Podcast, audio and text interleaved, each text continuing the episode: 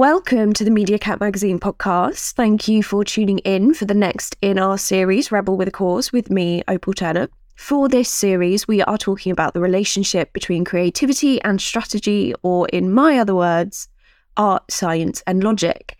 It's my pet theory that strategy and planning can be a creative secret weapon and that we overly separate the disciplines in our industry. Today, we're talking to the lovely Kenyatte Nelson, previously Chief Brand Officer at N Brown Group and the non exec director at the British Retail Consortium. Welcome to the podcast, Kenyatte. Thank you so much for joining us. Hello, hello, hello. Thank you so much for having me. Um, I feel very fortunate and blessed and, uh, and privileged. Um, uh, I'm not quite sure why I'm special enough, but I'm going to do my best to sound intelligent and charming and all the other good stuff you want podcast guests to sound like. Ridiculous. Absolutely ridiculous how humble you are. I just cannot possibly cope. Um, thank you for taking the time to talk to little old Yeah, yeah, my pleasure. me on a Friday afternoon. Um, but I'm so excited. So let's let's just get straight into it. Sure, sure. So let's start with just learning more about you. Sure. Can you tell us a bit about your journey Yes. and how you've got to where you are now? Sure. So you can probably tell from my funny accent, I'm from the US. I grew up in the States. I grew up in a place called uh, Charlotte, North Carolina, which is the southeastern part of the US. It's probably best known for um, a few things. Uh, Michael Jordan being one of them, you went to school there. And uh, also, it's a place that's very genteel. That's the word I would use to describe it. Uh, it's the kind of place where um, everyone speaks to you, everyone is in your business, but in the best way. Um, everyone's incredibly friendly. Uh, they want to feed you like food is love. Um, all the stereotypes uh, about the South and the southern part of the U.S. are definitely there. There- There's an air of conservatism for sure. Um, but what is great about the South in the in that part of the country is the people. Um, and I think my fascination with kind of sort of humans and the way humans engage and interact and what drives their behavior started because I grew up in a place where everyone was more interested in being interested in people than they were in being interesting, if that makes sense. Um, and so um, I grew up there. I went to university in Florida, a school called Florida A&M University. Florida A&M is a historically black college. It was what's called a land grant university, one of ma- many after the Civil War. Land was given um, to institutions to set up universities of higher learning or places of higher learning for um, for black kids who at the time couldn't go to other schools because that was before desegregation, right?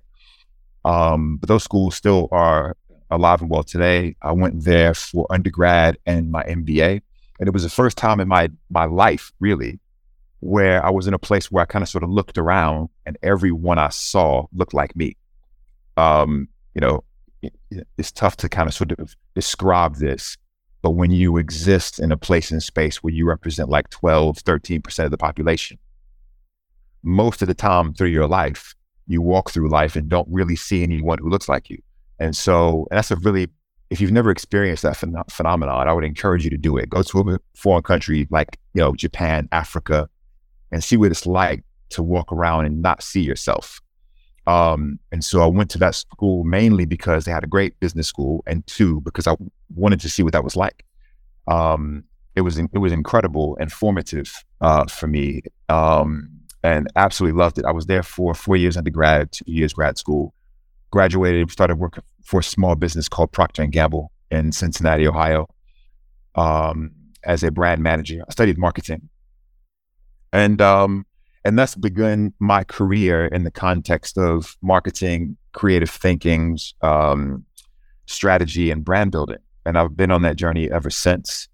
Uh, 16 years with Procter and Gamble. I moved to Switzerland, uh, Geneva, in fact, in 2010. Uh, we'll talk about that a bit later, I guess. And then haven't been back to the States to live uh, since since then. So I've been here for 12, 13 years almost uh, five or so in Geneva, spent in since 2015 in the UK, where I've worked with uh, with various companies and the same guys. Um, so it's been a hell of a journey. I've, I've loved it, um, and it shaped me in ways that I'm still learning. To be honest, Yeah, I'm interested. So you so you went straight from doing your undergraduate de- degree and into an MBA. Intense. Mm. Correct. Yes. Yeah. You know. You know why I did it. So so um, not maybe as as intellectually um, or psychologically uh, interesting as you might think. Mainly, I did did it because I knew if I left undergraduate school, got a job, started making money, there was no way I was going back to being a poor college student again. Mm-hmm. So I thought, well, if I'm going to be broke, I might as well continue the trend and then do two more years and get the MBA. I was fortunate because I, I was a pretty good student in high school. I got a full ride. And so my undergrad and grad school was paid for. I got an academic scholarship. Amazing. So it was a great decision. Really, really fantastic for me. I did lots of kind of sort of co ops and internships during that time period. Worked in banking for a time, uh, worked in media. Um, was a business called CNN in the US, a broad, broadcasting company. I sold pharmaceuticals. I did everything, all sorts of stuff. Um, and, and just to figure out what it was I wanted to do before I went to Procter and Gamble. No, it I, I find it fascinating because it's it's it seems to me to be a bit of a theme that I've had that I've I honestly have not intentionally like cast for, but with guests that I've had on, so many people have this one really intense drive and motivation, mm. and two try everything, and that's that's part of their kind of superpower, in my yes. opinion, yeah. is yeah. people who want to learn and are curious. Yes. So just do all of the things. Yes, yes, all of the things, all the things. Um, so I, I, I didn't mention this, but I am, I would classify myself, um, if someone were to say, you know, who are you? What are you? Which is a weird question to ask, but but in that context, I would say, look, you know, I'm probably more anthropologist than I am marketeer. So because of my my formative years and the way I was raised and where I grew up, I have a deep, intense, and very genuine love of people. I love to meet people. I think, in fact, no time spent with a human is wasted.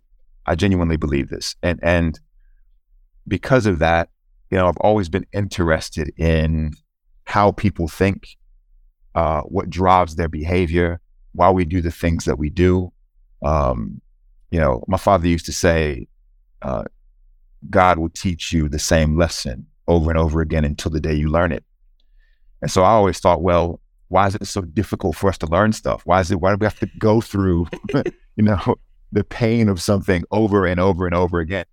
And so I've always been fascinated with, and, and I'm hopelessly curious to your point about all things.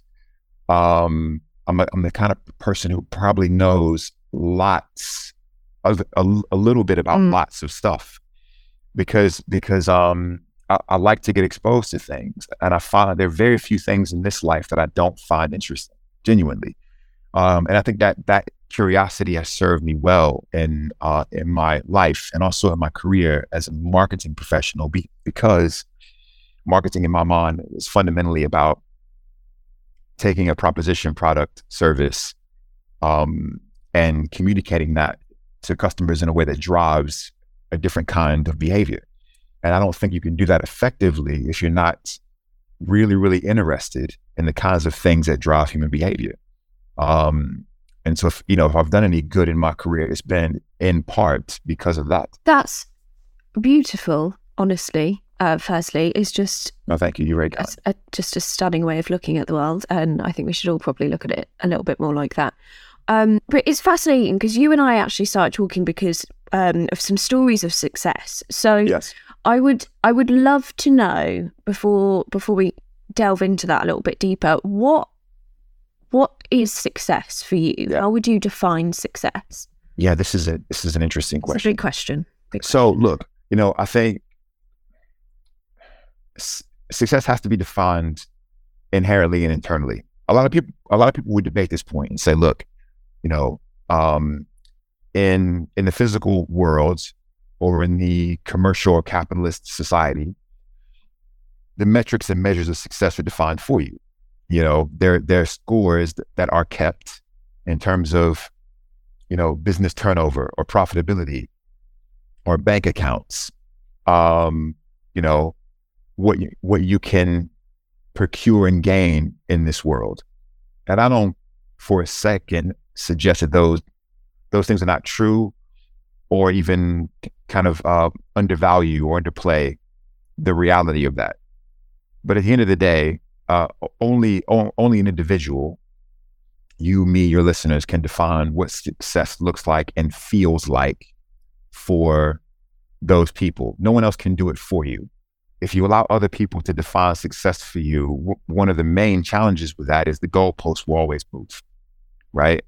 Uh, depending on who you're speaking to that day, depending on uh, a different person's perspective, the measures and metrics of success will shift and likely it will mean you'll never achieve them. So I think for me, success has to be inherent. It has to be uh, owned by, by the by the person who is seeking to define it for themselves. So f- for me, you know, what success looks like is it's not monolithic. It's you know I, I can think about in the context of my personal life, my personal relationships, which for me is about um, creating and cultivating relationships that are high value um, and make me and the people that I'm in relationships with feel better about ourselves, yeah, and about the time that we spend with one another. Very simply stated, right? In my professional life, it's really rooted in fulfillment. It's really rooted in am I doing work that fulfills me and leaves me f- um, feeling fulfilled? And that can come in lots of different ways. Am I being challenged? Am I learning? Am, am I doing things that I feel like are value additive? And I, have, I haven't always had that, to be fair. I've worked in businesses where I've enjoyed it and I've had a good time, but I've taken a step back and thought about is this really fulfilling me in, in ways that I envision or imagine? The answer was no. And I think that's the other reason why defining it for yourself is important because then you can start to ask yourself the question um, Are the ways I'm spending my time and the people that I'm spending my time with, are they aligned and congruent with the way that I've defined success in my personal and or professional life? You need a litmus, I think. And you need to be able to take a step back and calibrate. Mm-hmm. Always ask yourself, is the trajectory I'm on at the moment aligned with how I've defined success for myself? And if not, um, do I need to take a step back and make a different choice? Um, you know, so I, you know, look, well, people go, go through periods where we kind of sort of float through life and life kind of sort of happens to us. But I'm a big believer in living life on purpose say. and being intentional. But that that that I believe has a prerequisite mm. to be intentional and to live a, a life of purpose and to live life on purpose rather than kind of sort of living life in this place and space of I didn't mean for that to happen or I didn't mean to do that. Um, it requires an acknowledgement and an understanding of what you want and, and how you define success for yourself. So I think it's an important question to ask and to answer. But I think we have to answer that question. Uh, and we have to be willing and open to have that conversation multiple times in places and spaces in our life because it might change and that's fine. Absolutely. It's because it is it is so easy to get caught up in the intensity of life and you as you say kind of get get stuck doing things kind of by accident because something came up you went with it and you you end up not necessarily in a place that you would have chosen had you stepped back and thought about it and it was it's it's um, in a previous episode, I was st- speaking to Ollie Scott of Unknown, a, a talent company, mm. and he was he was kind of recommending that before people move jobs, they you know for thirty days sit down at the end of the day and write down one thing that you didn't like about the day, essentially one thing that fulfilled you, mm. and and mm. I can't remember what the third thing is. Sorry, Ollie, but it it was such um such a simple, practical way of taking that metaphorical step back. Yes, yes. And I think that's such a key thing for us to do as individuals, as as as people, but also as professionals. Yes, yes. Over over a period of time, especially in a world that is changing at like yeah. nuts, I, a rate of nuts. I can't even. There's no word Absolutely. for it. We. What's great about that that advice um, was I think interesting about that advice, as simple as it is, it's actually pretty profound. The the unfortunate thing, however, and it's probably the reason why Ollie mentioned it, is so many people don't do it. Was really as as a manager and a business leader, um, one one of the things that I spend a lot of time on is the people in my organizations, um, and a lot of that time is spent on assessing, evaluating, cultivating talent. And as part of that work, um, most businesses will have this. There will be some sort of um, evaluation, you know, whether it's semi-annually or annually. There is a process, formal or informal, where line managers, senior leadership sit with the balance of the organization.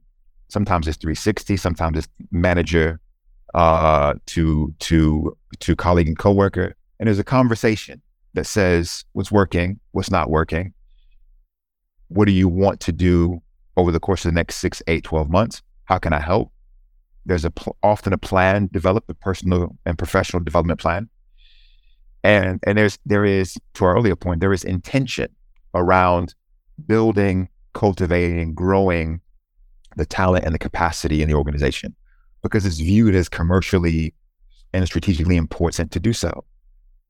Most people, however, don't take that into their personal lives at all.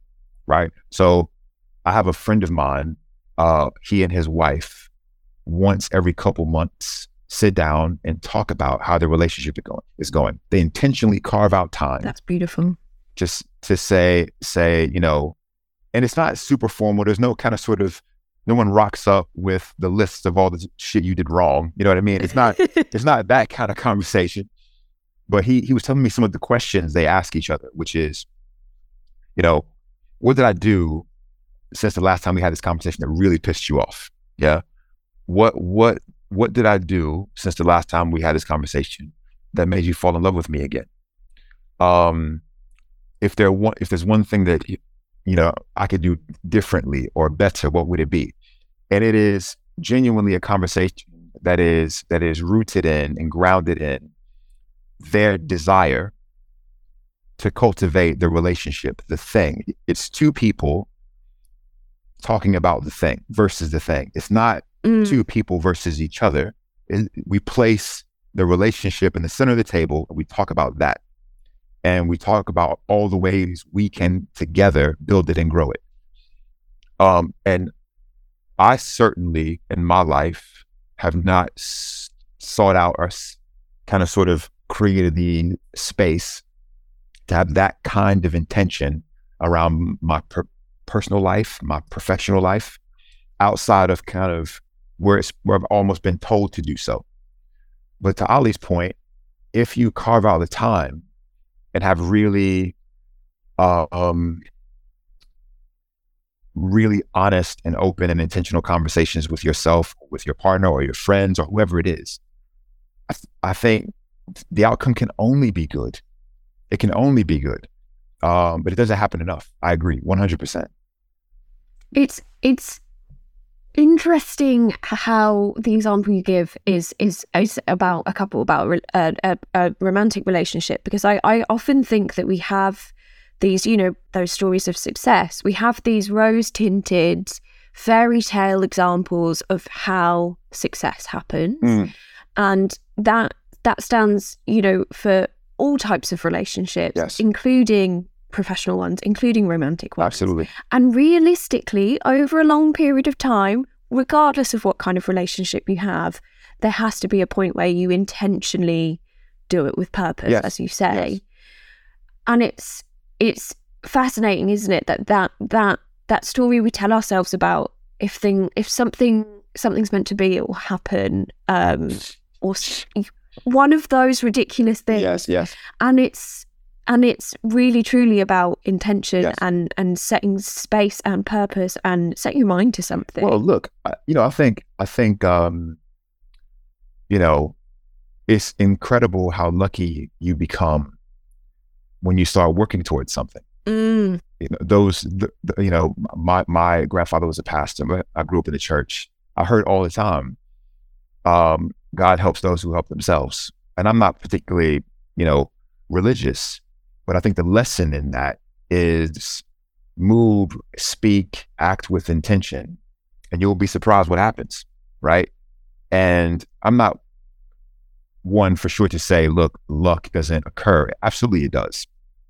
You know, um, but oftentimes those things happen because people have placed themselves in the right situations. Um, and and and I think there is something to be said for for um, being intentional in the way that you approach every element of your life. I once heard someone say to me, you know, to your point on relationships, there are no bad relationships, there are only badly managed ones. Wow. And I think that's really interesting. And I think I think as I've gotten older and matured in my professional and personal life, I think that statement ha- has held true more often than not. Uh, when I look at relationships in my personal or professional life that have felt broken or not worked, uh, often it's because the two individuals involved ha- haven't set an intention to mend it or to improve it. And because that's been the case, it's broken down. Um, and it's not because it's broken down because that that was all, always going to be the case. It happened because um, the two or three or however many people involved didn't set an intention to move that relationship to a di- different trajectory or place in space. So yeah, I, I think um, there's there's something to be said about being very clear about what it is that you want or we want, and then putting ourselves as as, as much as we can in positions where where where good things can happen for us. I know I know that's been been true of my my life and career for sure. And I think I I really truly think that that is so much of it. It's it's try, try, Yes. try stuff, absolutely. and it goes back to that curiosity. It's it's like okay, try something. It didn't work. You could class that as a failure. You didn't end up wanting to be a quantum physicist, but now you know something really interesting, and you have a different point of view on the world, and that is valuable to Yes. you and to Yes. all of the things that you will do with the rest of the Yes. rest of your life. Yes. in my Mm, opinion. absolutely. I, I, I think really successful people ha- have a very different relationship with failure. I think they view failure simply as an outcome, and that outcome can be learned from. So if if I am very clear on what I'm trying to achieve, I know the what, but I'm not clear on the how. The how is effectively a series of attempts that conclude with a success or a failure uh, in the context of get, getting to what I want to achieve. If it succeeds, I found a way to do it. If it does not, I found a way not to do it. And I learned from that attempt and try a different approach. Um, and I think really successful people, their relationship with failure is not an emotional one. They don't they don't get emotionally attached to the outcome. They're emotionally attached to what they're trying to achieve. Right. And that's what they're emotionally attached to. And so whether or not what I did in that moment moved me closer or further away is only a data point. If it moved me closer, do more of that. If it moved me further away, do less of that. You know, and, and it's, it's if, and some people get caught up in the emotional attachment to the perceived failure in the moment and then stop trying. Mm. Which is really the worst thing you can do in Absolutely. any situation, absolutely. I guess. It's it's it's fascinating actually because it really it really ties in to you know those those stories of of incredible success and you know failure that that we actually started talking about. My one of my favorite recent ones is David Ogilvy who just in case listeners don't know didn't actually work in advertising until he was 38 randomly decided out of nowhere that you know that was going to be his career. No one in the US hired him but an agency in London did and he became the most famous copywriter in the world um Mm-mm. and so, you know, to to your point, he was an outlier. And yes, I have just reread Malcolm Gladwell's Outliers because it's a great book. And if you haven't read it, anyone do read it because it's fascinating. But this podcast is often focused on on the kind of the outliers, the the folk who have a less than traditional career, a less than traditional skill set, a less than traditional kind of background. So I obviously am all about that. Um, but I I'm interested. How do you feel? You know, you've got you've got quite a clear and purposeful mindset, as as as far as I can tell. Chief Brand Officer, big title. I imagine you have managed over the years quite large teams. I'm interested. How do you bring that kind of point of view and that clarity and purposeness, uh, purposefulness, um, and intent to managing others and and to extent, I guess, managing other people's kind of careers and their purpose. Yeah, absolutely. I think there's a few things um, that, that I've found to be important and also worthwhile in that endeavor. Um, the the first is getting clear on what we're trying to achieve, individually and collectively. Right. I, I think all teams, businesses, all groups of individuals who come together for a common purpose. Um, there is a need to understand what we're trying to achieve and how we will know whether or not we've achieved it. And lots of businesses approach this in very different ways. But I think the re- the reality is, um, I I think that's critically important in managing teams and in managing businesses. Being very very kind of sort of razor focused and clear on how do we de- define what winning looks like, um, and what are the parameters of that success. And it might be time, it might be some something different, it, it might be a, a very specific goal we set around customer acquisition or around revenue, around profitability, whatever it is. But I, but I think getting people aligned around a very clear objective becomes, in essence, a force multiplier because then everyone starts to row in the same direction. You can get a team of individuals who are superstars, but if they're not aligned to a singular purpose, they'll be beaten by a team of relatively mediocre people who are all roaming in the same direction.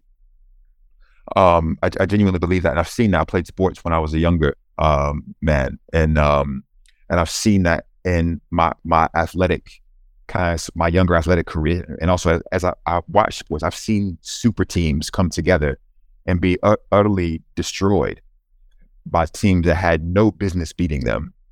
The difference was alignment and congruence. Um, and and so I think that's really really important. That's kind of sort of number one. I, I think the the other one is, you know, I think to be genuinely interested in the people you're managing is critically important. I think you can be a manager that doesn't necessarily make you a leader. I genuinely believe leaders are chosen. Managers are selected, right? Managers are picked by the business. You can be promoted. You can get put in a position where you are managing people and their careers and and their flight flight paths in the context of their work, their work plans, their delivery plans. But that doesn't mean they see you as a leader. Uh, that's a very different thing because I believe leadership is servitude. And in that context, really great leaders not, not only set vision and direction, they also enable and empower people and remove barriers and I've always kind of sort of viewed my job as a person who does fundamentally two things. One, s- sets clear intention and purpose and defines what that is. And then two, removes barriers and enables people and let the really smart people get out of the way. I think with Steve Jobs, who once said, um, we don't hire smart people so we can tell them what to do. We hire smart people so they can tell us what to do. Right. And, you know, I think what's really tough is in lots of businesses, senior leadership get promoted because they're really good at doing a job, right? And then unfortunately, what you sometimes find is they're really good at doing X, but that doesn't make them great managers and leaders, right? And completely uh, different skill set. Completely different skill set, and I, and I think um, really great leaders recognize w- when it's time to t- turn a different switch on, and, and to cultivate a very different skill set so that you can um, help the organization move um, in a way that is aligned to purpose um, and help the people in the organization do, do the work they've been tasked with doing by giving them the tools, physical or otherwise, to do so, and removing the barriers, physical or otherwise, that uh, inhibit them from moving in that direction, and then get out of the way. Um, and so for me, that those those two things I think are really really important. That's there's so many things. I have so many thoughts. Um, is it it one of the things that strikes me about what you said is is the first things first. Just decide decide where you want to go. What what align on on what the purpose, what our goal is, and to me, that's what strategy is. Agreed. And Absolutely. To a degree, what brand is because Yes. it's it's you going as an organization from an individual level with your team, of course, but also from an organizational level, going, we are going here, everyone on board. Yes. And that's why I think brand is as important internally as it is externally, because Yes. if you don't have that rowing in the same direction, then yes. Yes. it's yeah. just foolish, surely. Yeah. Um, I, But- I absolutely agree. brand brand is such a big word and it's so kind of loaded in a in a weird Mm. way because everyone talks about brand. Like Joe X from the street can talk about his favorite, Yes. Yes. Yes. I don't know, sweatshirt brand. What but it's a it's a lovely lovely title, chief brand officer. Um but what what does that mean Yeah. to you? What has that meant in your experience and and how much of that is Mm.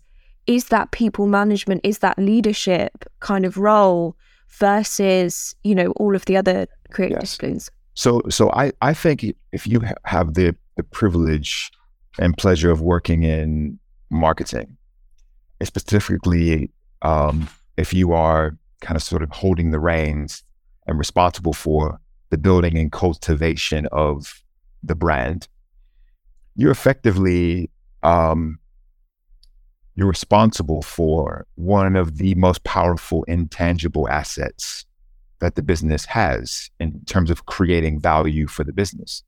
I, I I think of my responsibility as one where I am effectively tasked with building the enterprise value of the business through the cultivation of and strength of the brand proposition. And then, okay, so well, what what is what is brand really, right? So I, I think human beings look at the world and we seek to make meaning of the world, right? And brand is one of the ways that commercial enterprises communicate that meaning. You know, what do I stand for? What am I about? This brand is then imbued with meaning to communicate to the rest of the world, the customer base, potential customer base. This is what this product or service is about. Um, and when it's done well, I think it drives distinction, differentiation, and also has a potential to drive um, s- significant improvements in the value of that proposition as well. But but that requires care, um, and it requires an understanding, in my view, that the way people make meaning of anything is through their experience with that thing, right? So how do I come to learn that dogs are friendly because of my exposure and experience to dogs? How do I come to learn that I should look both ways when I cross the street because of my exposure and experience with that phenomenon, right? So lots of people think brand is a marketing thing. But we, if brand is the way consumers or potential consumers make meaning of your brand, actually it is everything. It, it, is the end-to-end customer experience because every time that customer, potential customer, comes in contact or experiences a part of your proposition, they use that experience to inform how they interpret every time they see that logo, mark, name, right? And so, you know, lots of businesses, I think, unfortunately, look at brand as kind of just consumer communication. And it is so much more than that. It's, you know, it's owned by the marketing guys over here. When in fact, it is as connected to product, to price, to um, where your product is seen and distributed. to Um, economic success The- yeah, the the the, the service um, and delivery proposition. If if if there is a part of your proposition that when a customer is experiencing it, there is an opportunity for that experience to derive or drive meaning. It's part of your brand. And so I feel I feel quite fortunate um, to work and have had experiences working in businesses where that's been my responsibility and job title because I, I view it as critically important. Um, the creation of value that then creates, sorry, creation of meaning and then creates value for the business and the enterprise. Do you do you have a point of view in you know as we've said this nut speed that the the world the uh, the culture the economy is mo- moving at maybe less so the economy right now but um the world is moving at right now do you, do you do you think the importance of brand has changed in any way oh, that's a really interesting I, I think what i do think has changed quite significantly in fact in the last decade or so some might even argue even even longer than that um, in the Western world, there's been a departure, a consumer abandonment, a departure, um, or I guess a move away from placing trust in institution, right? Whether that is government or religion or otherwise. I think what you what you have seen and continue to see is consumers placing far less trust in academic, scholastic, um, government, religious institution.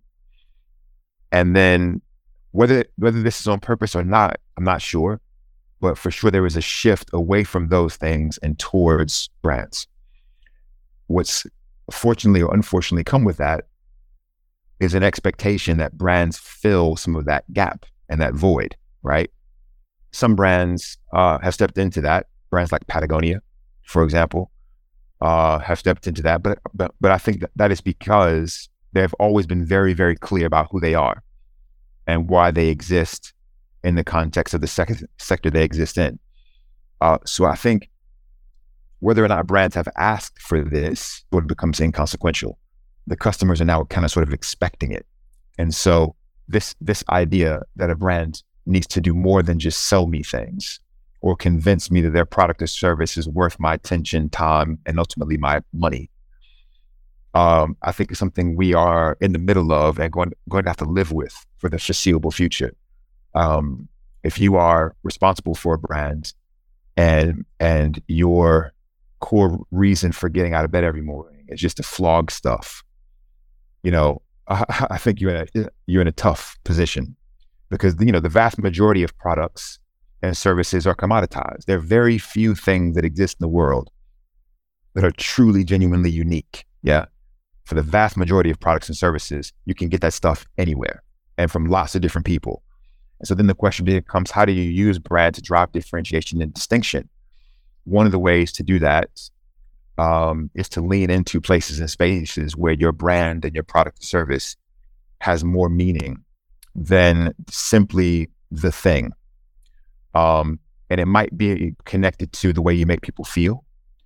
Um, it might be connected to the good you do for the communities you exist in, or any number of things. But uh, my sense is this is the the evolution that's taking place and the consumer abandonment of what you might class as kind of sort of the historic bastions of civility and the movement from those things into an expectation that brands now deliver that is something that I think all of us in this prof- profession have to think really deeply and intentionally about. You know, a brand's role um, above and beyond the product or service that it sells. I think defining that, particularly now in in today's world, is really really important. You know, um, I once saw a great slide for your listeners who are familiar with video games, it's an old video game called Mario Brothers, where um, if you eat the flower, you grow in size and you can spit fireballs. And this slide basically, and I've used this in presentation, this slide basically says, look, your your customer is small Mario. Your product is not the flower. You sell the flower. Um, that's what you make. But what you sell, really, what you're selling is the idea of the badass that Mario becomes when he eats the flower, right? And so I think it, it becomes now, especially, even more critically important that people are clear, you know, you know, wh- why are you buying this thing? Why why are you engaged in this product or service? Brands that get that there is a connectedness between product and service and aspirational life or or meaning uh, do much much better, particularly when they're selling things that are commoditized. Um, and, and you you are 100 percent correct. Um, people are going to look for meaning, and in the absence of uh, finding that meaning in the places they're used to finding it, they will look for it elsewhere. Not to get too far off piste, but I think it's yeah. one of the reasons why you you were seeing so many um, uh, countries, um, you know, following and listening to people that on the face of it, you would think, why on earth is this person even being given a platform? Mm-hmm. But but in the absence of you know thought leadership, people will find it. They yeah. will seek it out and they'll find it. Um, and if you're the only person talking, then you're probably going to get a few ears, right? Yeah. And so, from a brand standpoint, I think you know practitioners in this space need to take that very, very seriously. Incredibly seriously, and I think that that that point about being an anthropologist more than anything else is even more critical than it has ever been mm. because of because of that, because of the world that that we live in, and so for me, that that also means you know going back to why why you kind of refer to yourself that way is that interest mm. in people, that curiosity.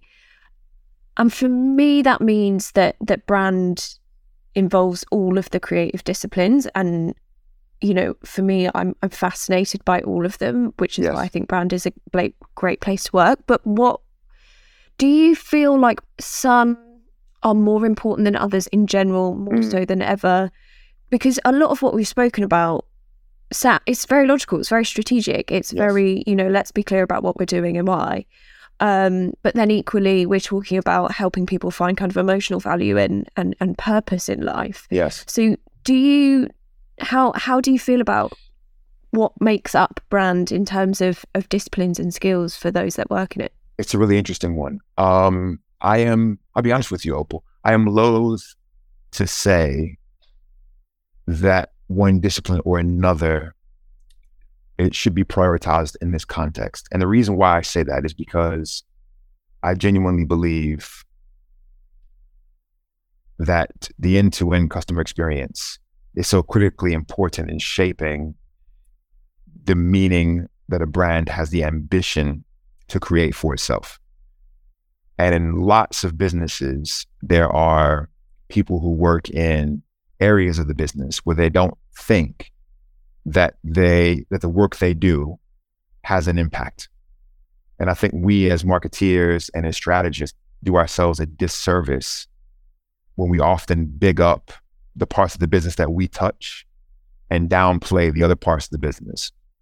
When the reality is, um, if I think about brands that I've been a part of and where consumers have been exposed to them the most.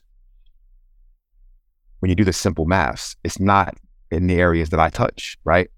Um, so if I think about, for example, in a pure play that I works in, you know, we've got a studio that shoots the product that shows up on the website. And it's and it's kind of sort of it churns out like factory, you know, models come in, product get put on model, hundreds of shots in a yeah, hundred shots a day and it's a it's it's almost kind of sort of a thankless job because everyone in the business just assumes this stuff just magically appears on the website, right? Yeah, and it, and we spend all the time thinking about big campaigns and you know how much money we're going to spend on Google Shopping and below the line and above the line and the whole bit, right? Um, you know, when you take a step back and you say, okay, how many website visits are we getting in a year and you say, look, you know, you're talking about 70 to 100 million site visits, not all independent, but that's a lot of eyes on that product. The amount of money you would have to spend in a campaign to drop that level of viewership, it, it would be astronomical. astronomical amounts of cash, right? But we spend an inordinate amount of time focusing on campaign delivery, months, right? And then in the organization, no one was thinking about photography in the studio on the fourth floor. Even though, even though loads more people were looking at that. And I think that phenomenon happens in lots of businesses. It's easy to spend time looking at the sexy stuff, but oftentimes it is the fundamentals. It is how many calls are coming through to the call center? And does the script make sense? How many people are calling and saying, um, where is my order?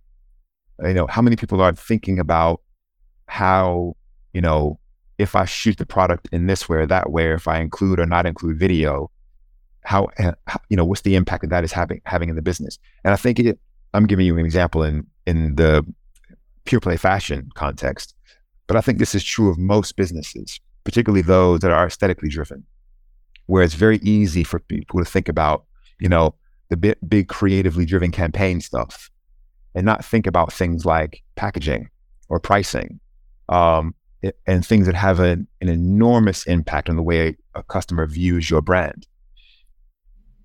And it's almost wasteful. I, I don't know how you feel about it, but I, I almost feel like it's wasteful to not apply strategy and creativity in all of those places. Yes. Yes. well. Yeah. Yeah. Yeah. Well, I think, you know, you know, we talked about this the last time I was with you guys at the studio.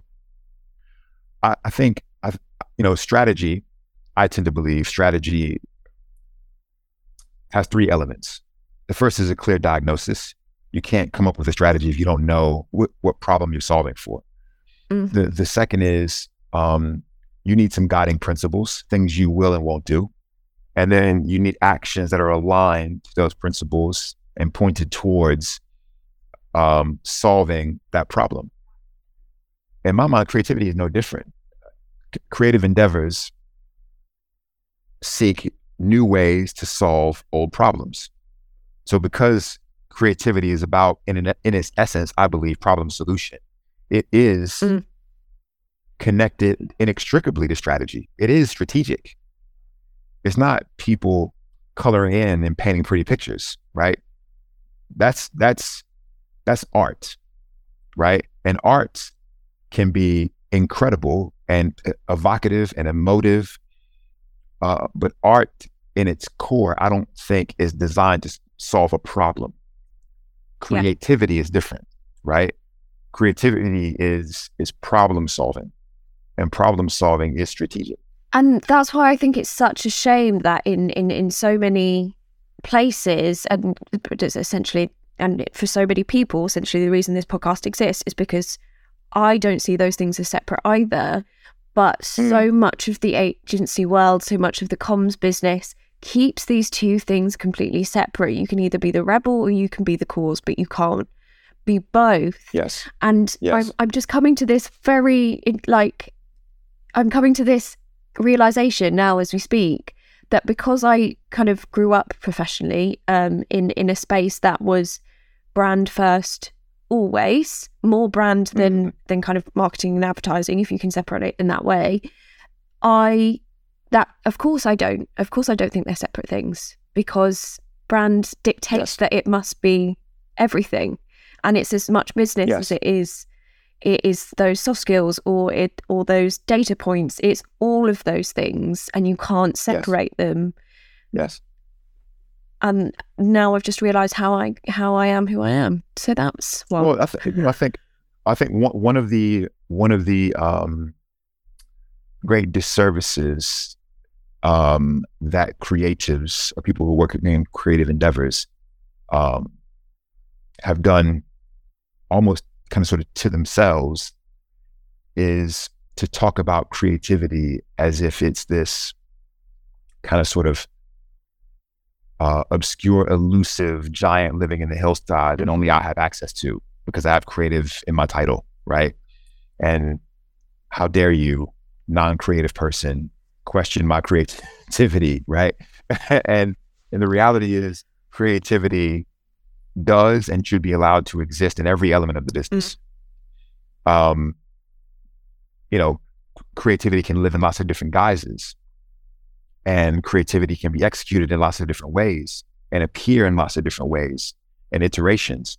But that doesn't mean that if I work in finance or customer service or package design or, you know, whatever else in the business that I can't be creative in my thinking. Mm.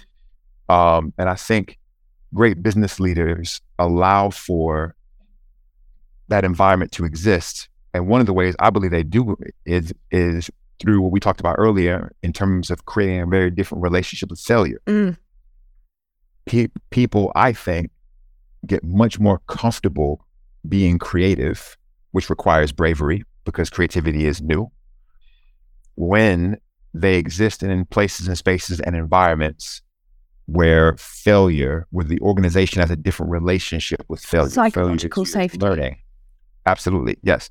So if if if I'm Amazon and I test pricing a thousand times a minute, right? One of them is going to work. That means I failed six thousand nine hundred ninety nine times, right? But that relationship, that that organization has a very different relationship Mm. with failure. Failure is simply trying to optimize and get closer to the outcome, the desired outcome. Um, when that environment is created, that psychological safety, as you put it, is created, everyone in the business feels f- free and open and able to be creative in their thinking. Mm. Um, and that can come to life in lots of different ways. And vice versa, in my experience. So obviously, I'm biased by my own experience of, of being a creative in in kind of a, a small, slightly less traditional agency at the moment. But also, you know, creatives I I found often don't know what strategy is, Mm. how it helps them, how it gives them that purpose, and and and some people are brilliant at it and just don't know don't know that they're doing it which is fascinating um but it is it is that psychological safety of of of just not putting yourself in in one specific situation in one box where you you live or die on whether something succeeds or not Yes, absolutely. it's it's it's it for me it's it's it's opening opening that box up and going okay well some some days you're going to be over here some days you're going to be over here and that might work and Yes. that might not work Yes. but we're all going towards the same place yes. and so it doesn't matter who or how or why that gets there to your point about it doesn't matter if the account person it doesn't matter if the finance person comes up with the great idea Yes. It doesn't matter if the creative comes up with the strategic insight. Like, as long as we're all going in the same place, that's what matters. Correct, correct. And and what what is required in that context is clarity about where we're going. Brand. Because if everyone's if everyone's aligned to that, then the how the how becomes just a series of iterative steps. Yeah. And and learning. Um um my father used to say eight plus one equals nine, but so does five plus four. And and in that lesson, I guess what he was trying to say is, look, you know, don't ever think that there's only one right way to do something, Mm, you know, um, because the way you have done it might work, and that's fine, but that doesn't mean it's the only way. Um, and be open to, you know, a person or a group or you know, someone saying to you, you know, look, there's a different way to do this, and it might be a more efficient way. It might just be different. That's fine. I think, I think really great managers and leaders do this very, very well because what happens is, you know, we talked this earlier. You get promoted for doing a job really well, yeah. and then someone you get promoted, and someone steps into your previous role, and they do it, they do the job differently than you, and then through your coaching and through your feedback, it's your feedback starts to look like the right way to do this is the way that I did it. And one of the things that I was taught very early in my career, and I do this to this day, is whenever I look at something someone has worked on, even if it's a one pager, whatever it is, if my feedback doesn't fundamentally improve the thing, if it just changes it, then I don't give it. So, so, so, so, you know, if if I'm like, oh, I would have said this, okay, but does that improve? Does that that take us closer to what we're trying to achieve? Mm, If the answer is no. All it does is make it sound more like me. Then cross it out. Don't even share it. It's not it, because it's it's um it's not constructive. I haven't added any value. mm. I've just made it. I've just made the person. I've just brought the person closer to my voice. And the value to to you of them is their own voice. Correct. And I think Exactly. it's so easy for us to forget forget that that like you know as as someone as a manager as someone in a leadership position your role is to help that person get to their right point their goal their purpose the best version of themselves exactly and Yes. in the process get the organization to, to Yes. the best version of itself at the same time and that doesn't necessarily mean it has to look like how you would get there because it's Yeah, not yeah. your purpose it's theirs we're not looking to create clones. We're not the Borg uh, in Star Trek. It, you know, you know, no one, the organization doesn't- doesn't want or need lots of different versions of me. exactly Um, and and frankly, you know, there's lots lots have been done empirically and otherwise to prove that diversity of thought is actually very commercially advantageous. loads of stuff in HBR. Loads. If you Yes. need any proof, anyone, just Yes. have a pop on over to HBR. There's tons. There's tons. And I and I think that part of that and, and the reason that I make the podcast to a degree is just to remind us of that fact. Mm. Just to remind us that, you know, someone someone else's experience doesn't have to look like yours and also maybe that's a good thing. It's Yes. actually a good thing. Absolutely. There is no there is no leadership archetype. It doesn't exist. When people say, what does leadership look like? Um, that that's a circular question. Uh, well, it looks like you. That's what it looks like. It looks like me. There is there is no way, um, archetypal way or way to lead or way to look like a leader. Um, as we talked before, leaders are chosen anyway. Uh, so the best thing you can do is be authentic. I believe leadership is authentic. And because leadership is authentic, it means it will look different depending on who's in the seat. Yeah. Um, because, you know, the best, you're going to be the best version of you that anyone ever has been or could be. Um, I think then you add to that the fact that leadership is broadly non non hierarchical. I don't think it has anything to do with hierarchy.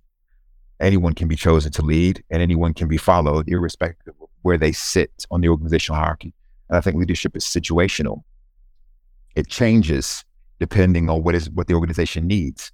So much. And and so I think I think those are the three things that if you are in a position of leadership or or seek to be in one, to keep in mind, not to pattern yourself after someone you've read about or something you've seen in the organization. You know, take take bits and pieces that you think work well. That's fine. Mm.